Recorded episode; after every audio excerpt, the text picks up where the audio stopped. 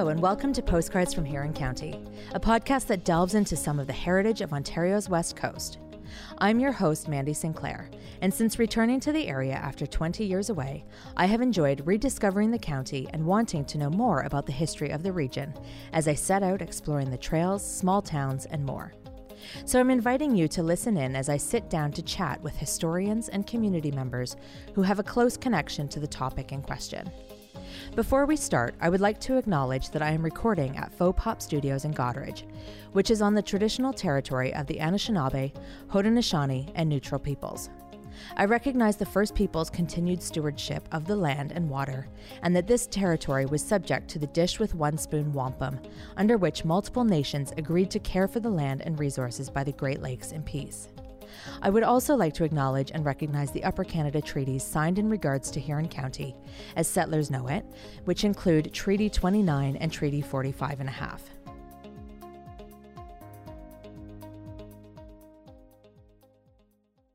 On today's episode, I'm joined in studio with Jenna McGuire to chat about the historic Saugeen Métis community prior to and after settlement.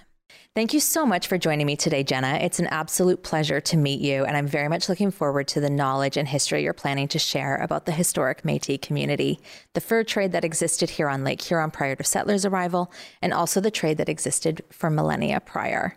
Before we dive into this topic, though, I'd like to introduce you to listeners.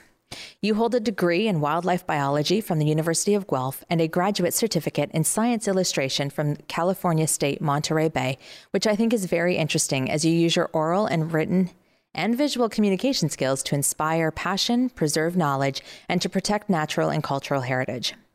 You spent over a decade working for Parks Canada and Tobermory in ecological research and nature interpretation. And since 2018, you've been the executive director at the historic Saugeen Métis, where your responsibilities include culture keeper as you're a member of the Saugeen Métis community. For listeners who may not know, the historic Saugeen Métis, where you work, is an independent historic Métis community located in Southampton, Ontario, and represents the descendants of Métis in the historic Saugeen community prior to settlement. So thank you so much and welcome. Thanks very much for having me. It's a pleasure. Thank you. The historic Saugeen Métis are a distinctive Indigenous community, having descended from unions between European traders, both French and Scottish, and First Nations women. As Lake Huron watershed Métis, you have a unique Métis history and culture, having lived, fished, hunted, trapped, and harvested the lands and waters of the Bruce Peninsula, the Lake Huron proper shoreline, and its watersheds. This traditional Métis territory is described as covering over 275 kilometers of shoreline from Tobermory and south of Goderich and includes the counties of Bruce, Grey, and Huron as the region is known today. The community continuously lived along the Lake Huron shoreline for almost 200 years, predating the establishment of the Canada Company. Can you tell listeners how the Métis community came to be in this area? So I'm going to start really far back, uh, kind of, uh, we're talking thousands of years back, mm-hmm. um, just to give a kind of a context of what this area was like, sort of pre 1850, pre 1830, which is often where the history books begin, because it's a really rich heritage and it paints a big picture about, you know, how everything else unfolded afterwards. So one of the things that's kind of interesting is our area was inundated or covered by a glacier around 10 to 12,000 years ago. And as that glacier receded, the land would be kind of um, opened up, and there'd be actually a bit of um, meltwater kind of covering a lot of areas. And what's interesting is there's archaeological evidence very, very close to that glacial edge. Uh, basically, as soon as that ice receded, there was people living in places like Manitoulin Island and things like that. So we know that the you know the occupation of indigenous people in the region is very, very has a very deep history. Mm-hmm. And uh, as that glacier con- continued to recede and drain, uh, at one point the lake levels were actually very, very low uh, to the point that you could have essentially walked to Manitoulin Island. Wow. And there was a, just a couple rivers in between, but mm-hmm. what is now Georgian Bay was kind of a low down lake. And, you know, Lake Huron was up high and they were joined by kind of some waterfalls because that Niagara Escarpment actually continues along under the water. And there's another ridge that takes you from Amberley to Alpena, so just north of us, uh, mm-hmm. kind of off Point Clark. Uh, up to Alpena, Michigan, was actually also land. And there's archaeological evidence on that um, land ridge underneath Lake Huron of man built or human built structures, uh, caribou herding structures, uh, hunting blinds, Uh, there's evidence from pollen that there was spruce bogs, and there's even things like pieces of obsidian that they have found. And obsidian, interestingly, does not exist in the Great Lakes. So it would have had to have been traded uh, to this area at that time. So because it's at the bottom of Lake Huron, you have a fairly sure bet it's from mm-hmm. that time period. So we're talking like 7,000 years ago. There's extensive trade from here as far as, you know, places like what we now call Oregon. Mm-hmm. So really extensive, deep trade history of the area going back thousands and thousands of years.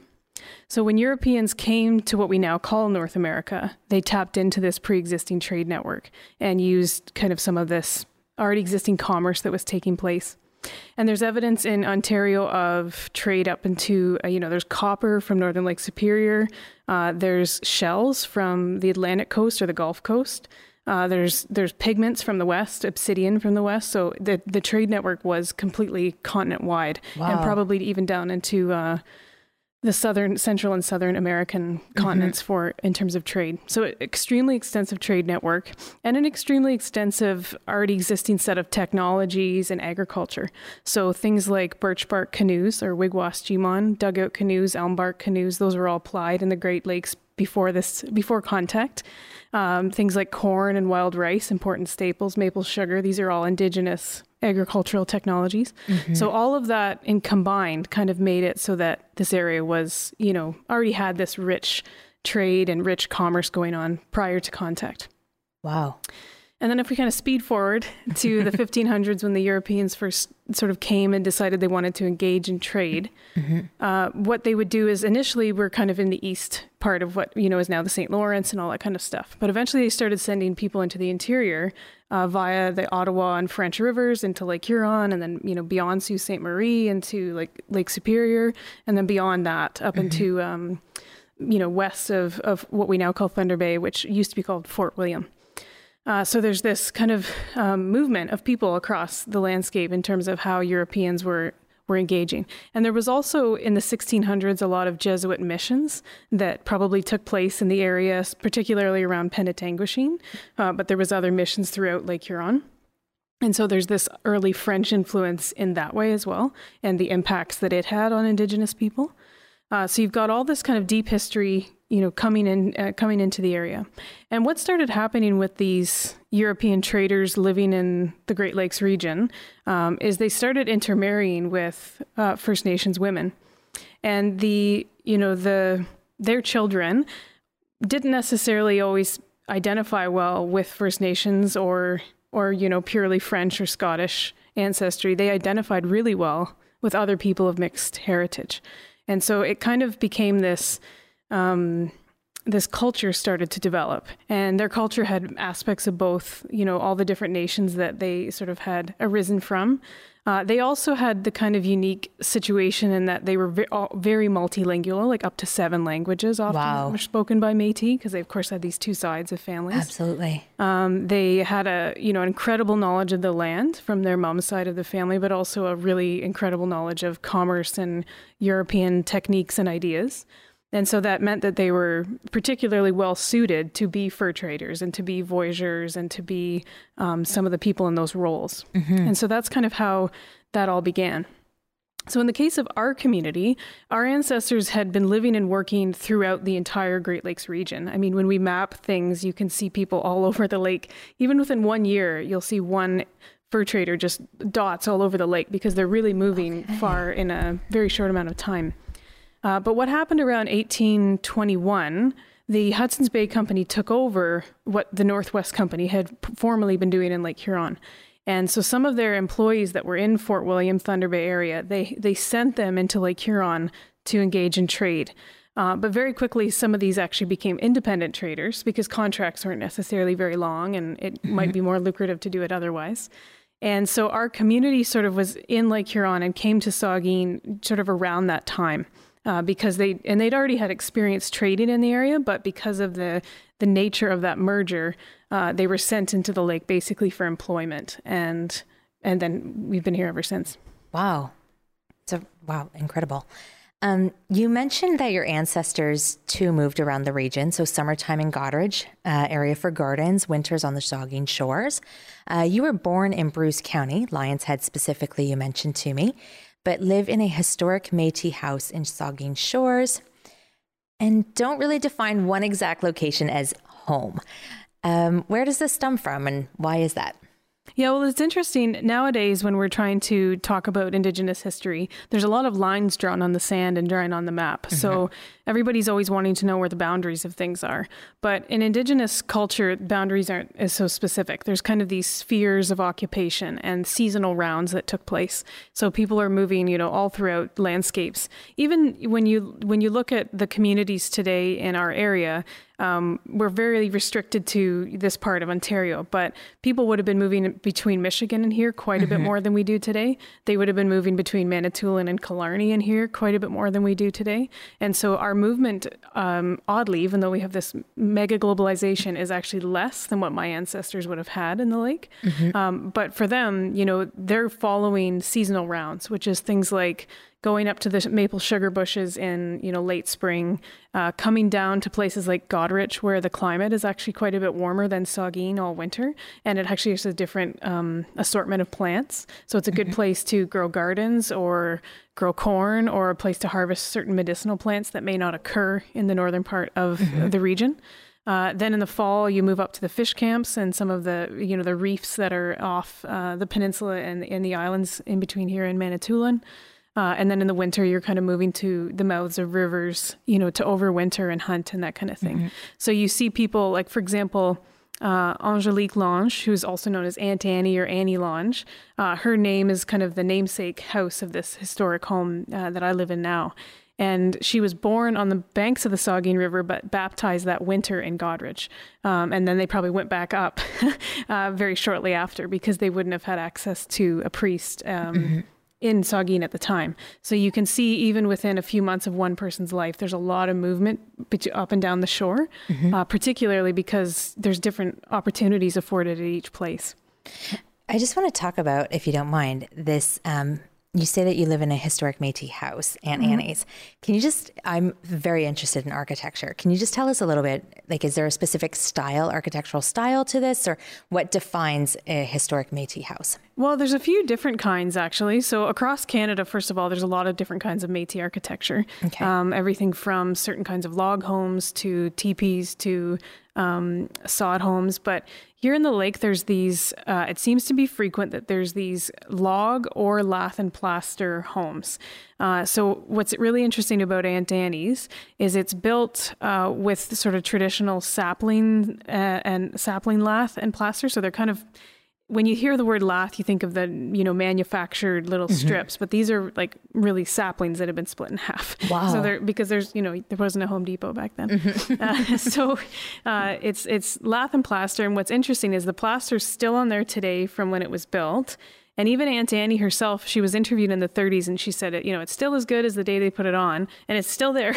Wow. so it is quite, um, I'm not sure what recipe they used. It was definitely, there was a lime kiln right on the river and they would have made it using local rocks from the Niagara Escarpment um, on the western shoreline. Mm-hmm. But whatever they did, it's exceptional plaster and it's lasted for, I mean, the house is approaching it's over 170 years old anyways wow. uh, so it's a really incredible structure and it surprisingly uh, it's not very well insulated, but you wouldn't know it because in the winter it's actually quite warm and in the summer it's quite cool. So there's something about the way that plaster breathes mm-hmm. or the humidity that actually is quite good. But there's an interesting interview from um, a woman in Cape Croker who has Métis heritage up uh, in the Killarney region, and she said her mom wanted to go back to Lacloche uh, and Killarney and visit some of these spots and she talked about the fur trading post was still kind of there and she said that the the plaster it was you know built with this plaster technique and it was it was so hard you couldn't crack it she said so it's obvious that that Lacloche fur trading post and some of those structures in Killarney and, mm-hmm. and Lacloche were probably quite similar and they're basically just taking advantage of whatever materials you have around mm-hmm. and my uncle's told me when he's been doing some renovations historically that he's even found like pieces of driftwood and used in kind of parts of the wow. structure, um, kind of like used in a as a sort of impromptu. And in fact, in one of the surveyor's notes, when he, he there was a surveyor that came to Saugeen early days, and he couldn't really deal with the Métis people. And so in, in 1870, they sent another surveyor to deal with, you know, Metis people were just referred to as squatters at the time. And that was kind of a way to be dismissive about them. Mm-hmm. Uh, but he sent this other surveyor who's, eh, who was intended to sort of find a way to get rid of the Metis living down by the river. And uh, what's interesting is he he's supposed to value all the properties, and he he really is quite dismissive about the Métis structures. And we're talking like these are people's cooper shops and stuff, so their living is is out of this. And he's he's got a a little quip about he's like their fences are just made of driftwood, and it's you know it's really sort of he just thought it was cruddy, mm-hmm. but it's using those found materials. Yeah. Uh, and the the mouth of the Saugeen particularly, and the mouth of the Menesetung or the Maitland would be mm-hmm. similar. Mm-hmm and that it's been occupied for so long, there actually wasn't a lot of trees around it. And you can see that on very early maps from the 1820s when Bayfield went through. Mm-hmm. Uh, he draws it, and you can see there's no trees around the river mouth. So using things like sapling or driftwood would be kind of opportunistic. Mm-hmm. But there's another kind of Metis architecture. It's kind of like a barn shaped house, and okay. it was very simple to build with very few people. Uh, and there are three of them. There is one in Southampton. It's actually my great grandfather's old house. There's one in Tobermory and there's one in Michigan where one of the Métis, one of the Beausoleils, um, had left Saugeen and Goderich and actually went back to Michigan. And so they, there are three identical structures and they're all Métis built. So it's kind of neat to wow. see. Uh, and they're all still standing. So.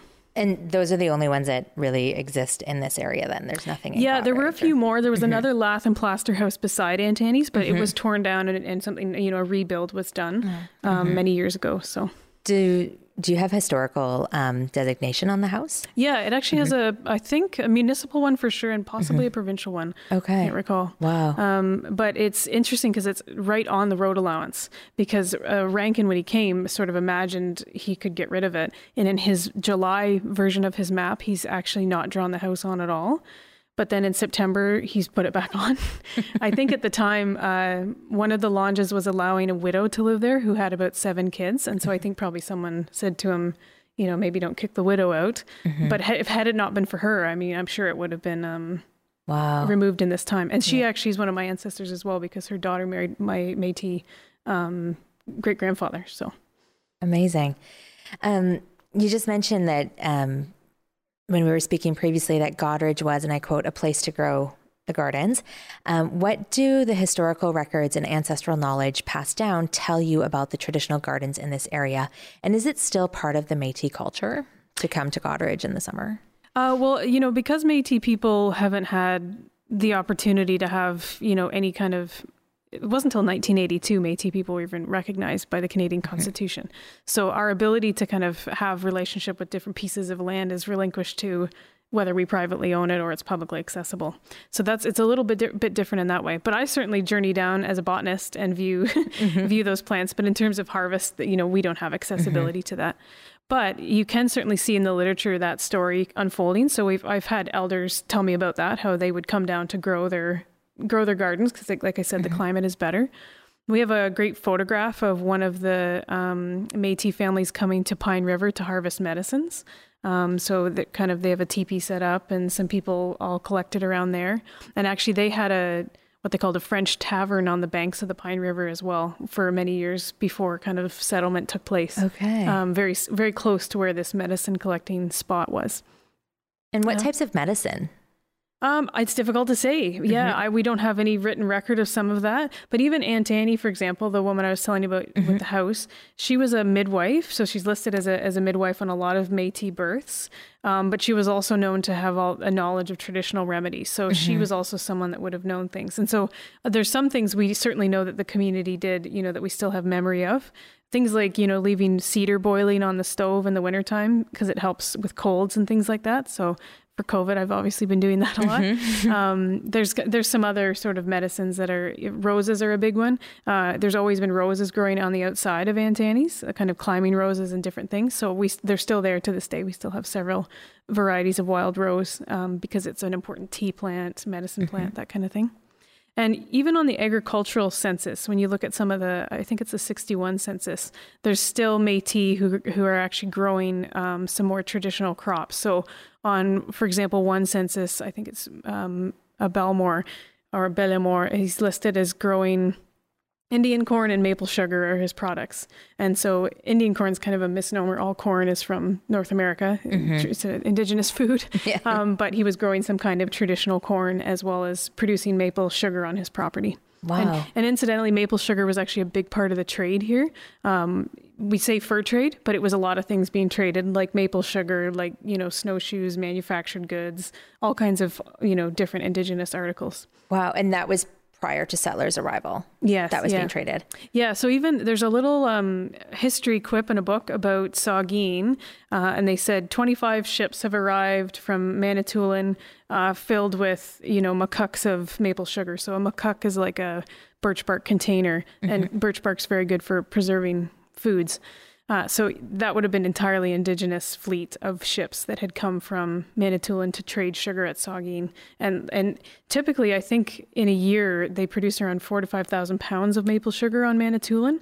Uh, so it was wow. obviously an extensive part of the trade, and then that was even exported to places like Montreal and, and used and sold as brown sugar, I think, into the colonies there. So, mm-hmm. and is it still produced in yeah, those quantities yeah. still? Well, I, those quantities I don't mm-hmm. know, but yeah, it's mm-hmm. certainly still produced There's, by all mm-hmm. communities all around. Yeah, absolutely. Um, you're quoted in the Saugeen Shores Hub on the importance of water to the Métis community. You said, and I quote, "Water is really important to our community. Our ancestors were canoe builders for the fur trade. They were voyageurs. They were sailors. They were tugboat captains, lighthouse keepers, fishermen, coopers. Our entire history, our way of life is 100% connected to the water and still is today for many of our community members. Um, I just want to dig into this fur like trade reference. Mm-hmm. Can you tell me like a little bit more about it? Um, the trade on Lake Huron is because I understand Goderich played an important role in the fur trade. Is that correct? Yeah. So just to kind of step back again to mm-hmm. thinking about fur trade times, um, there's a period like there's obvious fur trade taking place in the 1600s into into areas like you know Mackinac Island and stuff like that, into places like Detroit. Detroit was founded around 1701, so that's very early that it became kind of a hub. Um, but one of the issues is for kind of most of the 1700s, you don't see a lot of references to the area and references to things happening, but I'm sure it was. Mm-hmm. Um, there's kind of a north route and a southern route for the fur trade that goes across the continent. So the northern route kind of goes from Montreal up the Ottawa River, the French River, northern shore of Lake Huron, Sault Ste. Marie, northern shore of Superior into the west. The southern route goes through the Great Lakes system. Mm-hmm. So it goes through, you know, Lakes Ontario and Erie and, you know, up the Niagara Falls and up the St. Clair and up through Detroit and up into Mackinac and, and beyond, very similar to the other route. So if you can imagine that, that Detroit route would have this, you know, real influence on places like mm-hmm. Goderich. And so I suspect you know, because of the nature of the lake, there's kind of a long fetch in Lake Huron, the prevailing northwest wind. So, and there's a lot of reefs on the on the eastern side. So it can be a little dangerous going up that coast. And so people assume everyone kind of went up the Michigan side, but the around the the thumb of the of the mitten of Michigan, it can be quite dangerous as well. Um, so I think what was happening is it depended on which kind of vessel it was. So I know a lot of canoes would have been coming down and that kind of thing. There's an interesting quote from Aunt Annie herself when she was a little girl. She said, um, I remember the voyageurs coming down the peninsula in their canoes laden with furs. Uh, and she said, I could hear them singing before I saw them because, you know, they would sing, you know, to yep. keep in time. And so if there's canoes coming down the peninsula, they're going to places like Goderich and Detroit. I mean, where else would they be going? Mm-hmm. So that's there's this kind of interesting route that's happening there, but it was probably used by a lot of indigenous people and not well recorded. But then by the early 1800s, uh, around 1826 for sure. There's a fellow by the name of Gooding who's who's at Goderich, and he's sort of an active supplier of different fur traders, and they're bringing stuff in, and things are happening between Detroit and Goderich and Sarnia as well.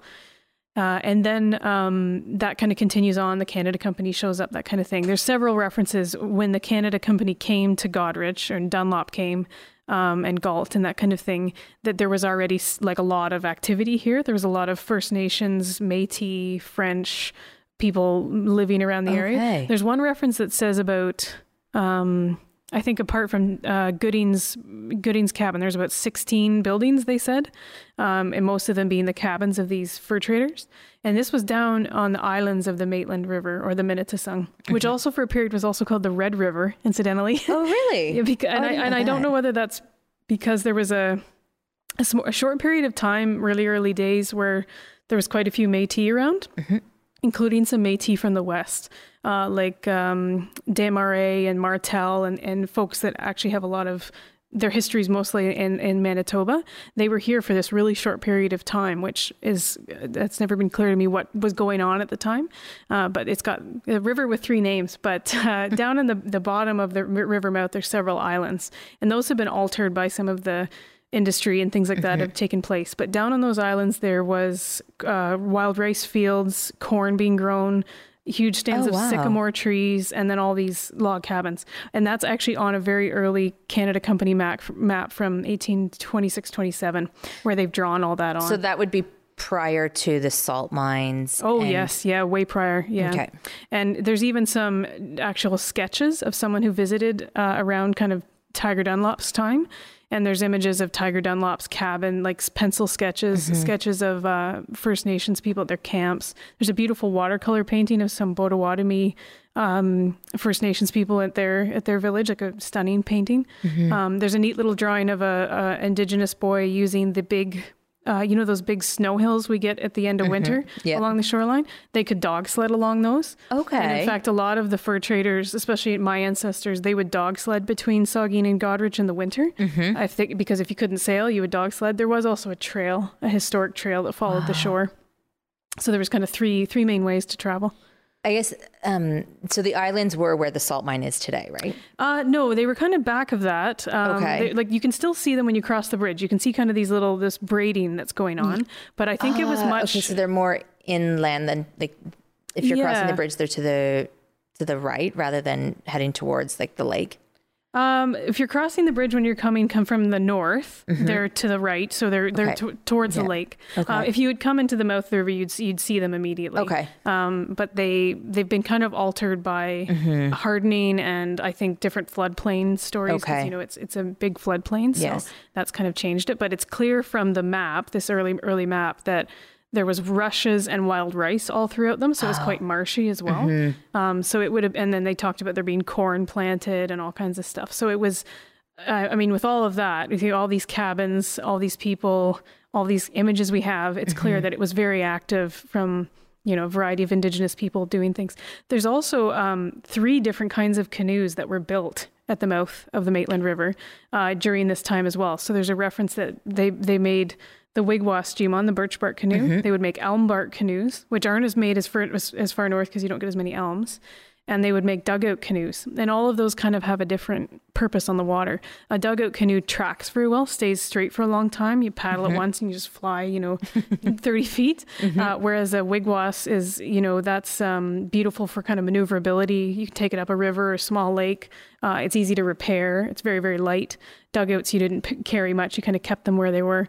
So we even know that there was those multiple kinds of vessels being manufactured at the mouth of um, the Menesetung River as well. Wow. Do you know the population size that would have been there at the time? Uh, it's hard to say. Mm-hmm. Like I said, they kind of give a number of cabins and yeah.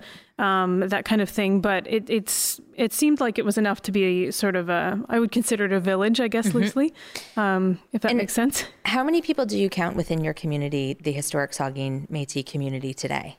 Uh, so there's about uh, 300 community members. Mm-hmm. Um, could be a little more. We don't always we don't register uh, mm-hmm. people under a certain age, so it okay. could be higher than that. But that's sort of the approximate number. And that's mostly in the Saugeen Shores area. Mostly, or? yeah, in Saugeen Shores and the peninsula. Okay. Um, but there are some pockets of our community further south, like certainly here in Goderich as well, mm-hmm. but also in places like um, Erieau because of the fishing. Yeah. People would go for fishing after the, the lake trout fishing fisheries collapse, mm-hmm. and places like London and Kitchener um, because there was an interesting kind of economic evolution. The fur trade started to decline kind of by the 1850s. It was mm-hmm. still taking place in Goderich in the 1840s and then further north even later than that. Uh, but it started to sort of slow down. But all of the, the Métis had this experience on the water. They had been on the water for generations. And so they became fishermen, guides, sailors. Uh, a lot of them were boat builders and coopers because they had some carpentry skills. Mm-hmm. Some of them became lighthouse keepers because that involves a bit of yeah. know, boat skill as well. Mm-hmm. Uh, but a lot of fishing, and that fish and that carried on for many many years. Uh, but during the mid uh, sort of 20th century, like around the 50s, 40s, there starts to be a collapse in some of the big fisheries because of invasive species and other issues, overfishing, things like that. Mm-hmm. And so that industry kind of declined.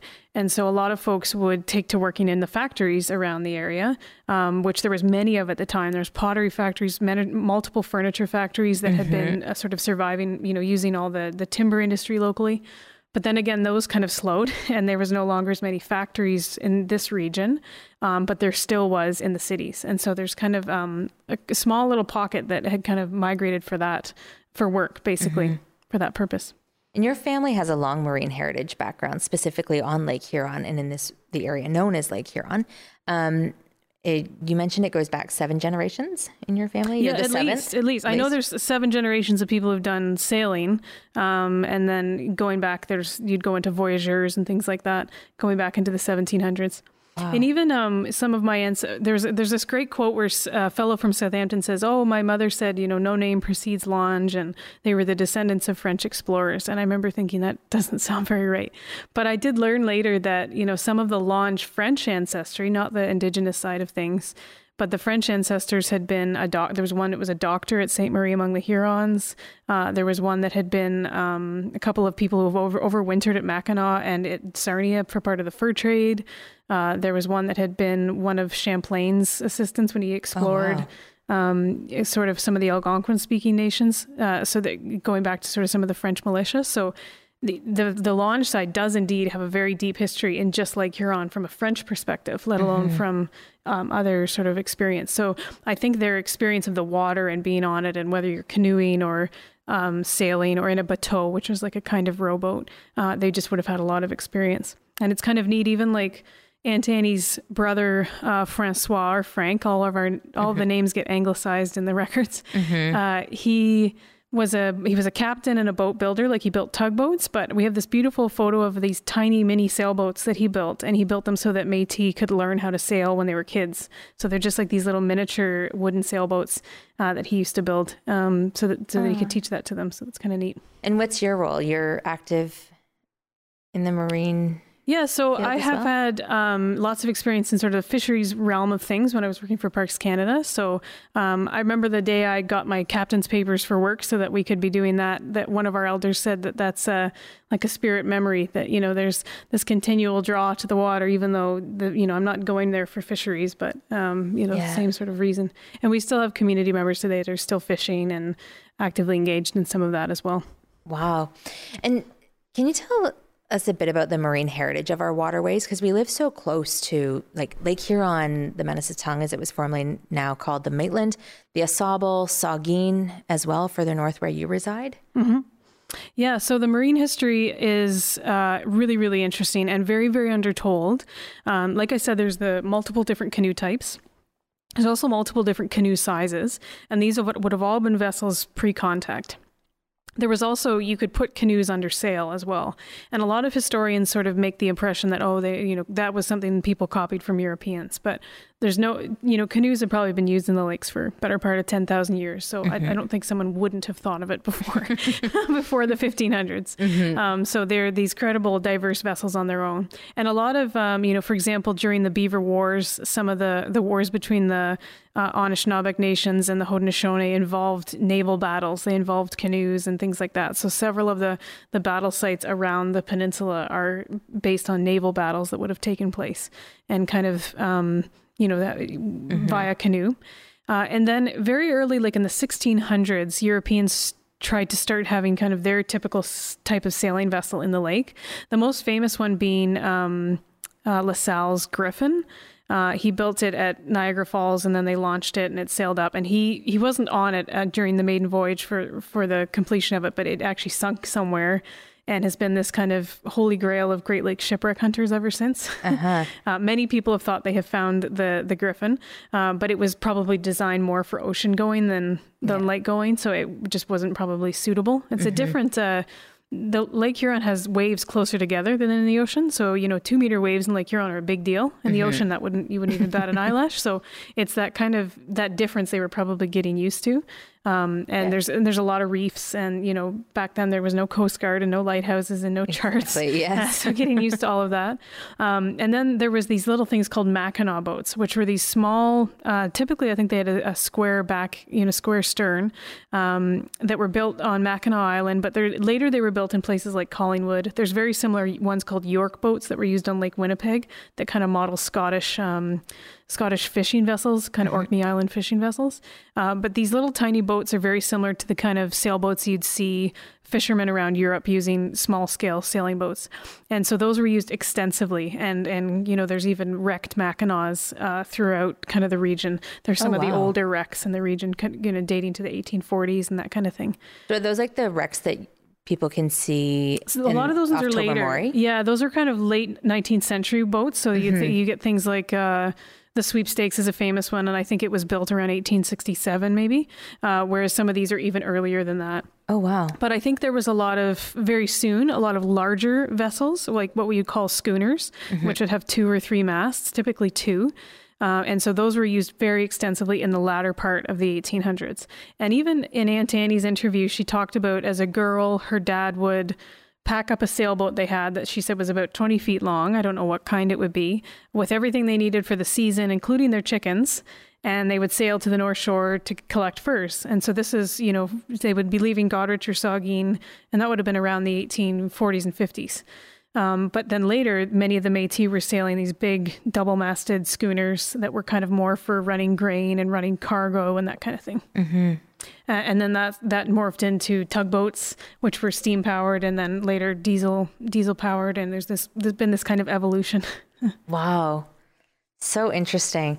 I'm just this has been a fascinating chat for me. You've really shown light on a history, a chapter of history that I just didn't really even know existed. So, where could listeners go to find out more about the historic Saugeen Métis? Yeah, so we have a interpretive center on High Street in Southampton. Uh, it's just across from the bakery, so it's always a worthwhile field trip. uh, we're closed right now because of the pandemic, but typically our hours are nine to four, Monday to Friday, um, for most of the year, except for we're closed two weeks during the holidays.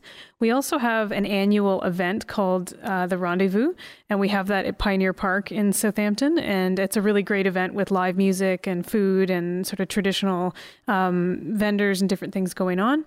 And, uh, you know, all things uh, hoping pandemically hopeful uh, mm-hmm. that'll be going on as well and then we also have a couple of books the community has put out uh, one, um, there's the historic uh, Métis Heritage Atlas, and then there's one called Historic Saugeen Métis and its People, and those are usually available at the local libraries as well as um, you know they're available for sale at our office as well.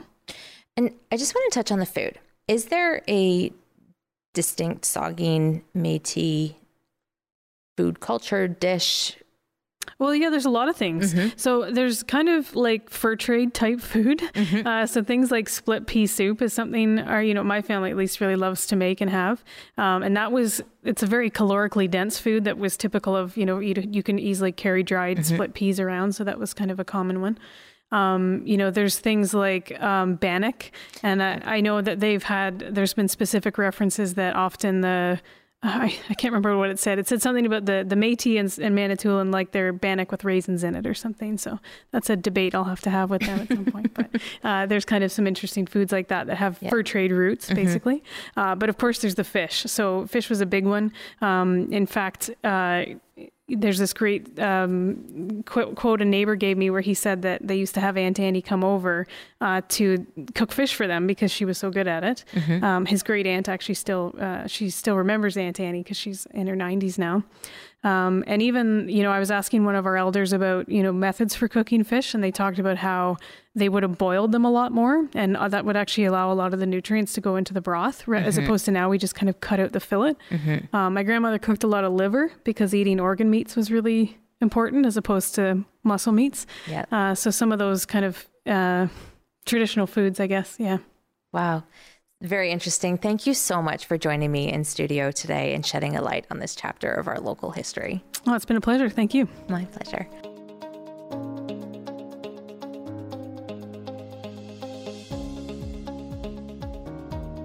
If you're keen to explore the food scene in Huron County, you'll want to know about Tasting Huron County curated food experiences delivered.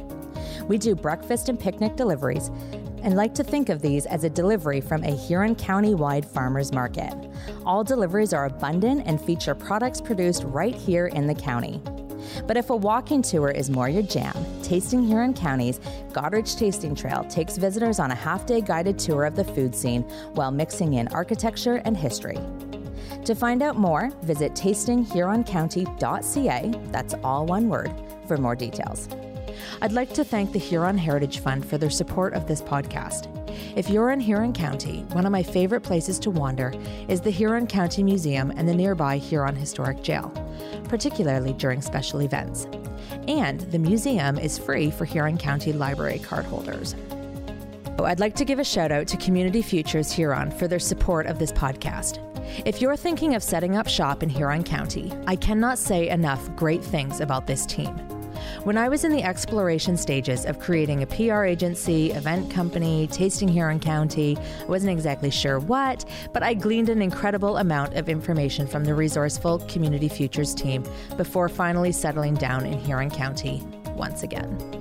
I'd also like to thank Clint Mackey, Andrew Bauk, Nick Vinicombe, and Mark Hussey at Faux Pop Media, who produce and generously support postcards from Huron County. Thank you so much for listening. If you're a fan of postcards from Huron County, I would be so grateful if you would rate or review this podcast on your favorite channel or share on your social media networks. Just don't forget to tag me at Postcards from Huron County so I can be sure to thank you for helping share my love of Huron County.